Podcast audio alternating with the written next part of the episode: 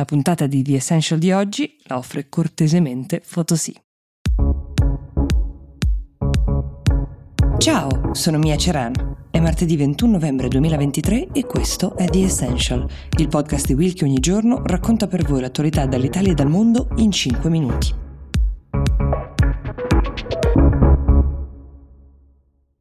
Por favor, no huyan de mí.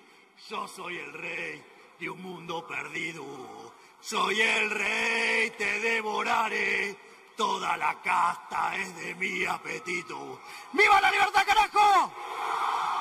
¡Viva la libertà, carajo! Quella che avete appena sentito è la voce di Javier Milei, il candidato con la motosega, il Trump argentino e loco che ha appena vinto le elezioni del suo paese e si accinge a guidarlo con posizioni turbocapitaliste potremmo definire, lottando contro il politicamente corretto e dando fuoco, come ha promesso, alla banca centrale in modo che la smetta di stampare altra moneta, l'unica ragione che a suo avviso causa l'inflazione mostro che c'è in Argentina. In casa ha sei cani mastini, tutti fatti clonare a partire da un suo cane, un mastino, sempre morto nel 2017, con il quale dice di parlare ancora tramite una medium. Dicevo prima che è anche noto come il candidato con la motosega perché si è divertito ad aprire i suoi vari comizi elettorali, quelli che lo hanno portato fino all'elezione, armato di una vera motosega che eh, doveva significare l'abbattimento della burocrazia burocrazia, il taglio delle tasse e altri concetti cari ad una certa destra. Bisognerà vedere ora se um, Milley riuscirà a mettere in atto un piano abbastanza controverso in un momento in cui l'Argentina ha visto salire solo nell'ultimo anno l'inflazione del 143% e il 40% della popolazione vive in povertà.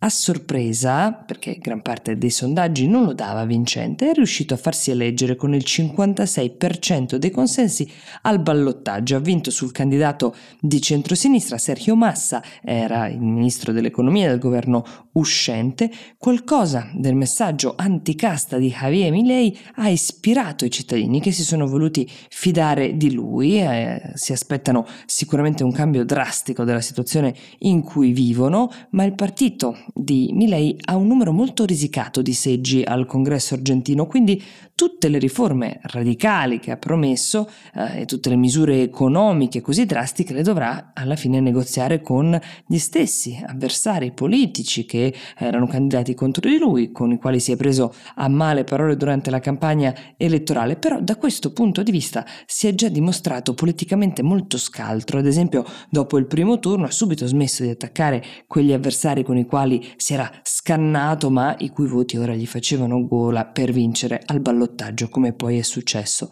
Altro tema che genera una certa diffidenza intorno a questo personaggio è il fatto che come vice abbia scelto Victoria Villarruel, che nel suo percorso, avvocato, ha difeso ufficiali condannati per crimini contro l'umanità, ha proposto la chiusura di un museo dedicato ai cosiddetti desaparecidos, le persone scomparse nel paese durante la dittatura militare dal 76 all'83, Villarruel viene a sua volta da una famiglia militare, insomma la grande incognita di che presidente ha appena scelto per sé l'Argentina, eleggendomi lei, non riguarda soltanto il futuro incerto del paese, ma anche il suo passato. Quante volte ci siamo detti quest'anno farò i regali di Natale in anticipo e invece ci siamo ridotti sempre all'ultimo? L'app Photosì è la svolta. Dal tuo cellulare, in pochi minuti puoi creare regali con le tue foto, come fotolibri, fotocalendari e tanto altro. Scarica l'app Photosì, clicca il link in descrizione per ricevere uno sconto.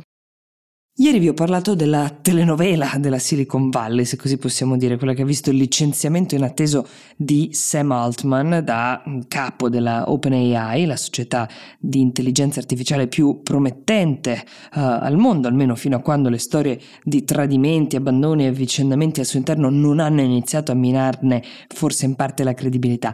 Ma la notizia che è arrivata ieri in giornata è ancora più in attesa, cioè Sam Altman andrà in Microsoft, che lo ricordiamo sappiamo, aveva investito miliardi in chat eh, GPT, prodotto principale di OpenAI, quindi potremmo dire esce dalla porta, rientra dalla finestra. A guidare invece OpenAI arriverà l'ex CEO di Twitch, si chiama Emmett Shear, si è detto entusiasta di questa opportunità che capita una volta nella vita, così ha twittato, però ha ammesso che gli avvicendamenti che ci sono stati sono stati gestiti piuttosto male e nel dubbio ha anche assunto un investigatore privato per provare a capire che cosa sia veramente accaduto e chissà se una volta scoperto ce lo farà sapere. Riguardo alla sua posizione in merito al mondo dell'intelligenza artificiale, Shear si definisce un tecno ottimista, però ha sempre riconosciuto che esistono anche delle minacce concrete che possono derivare da questo mondo.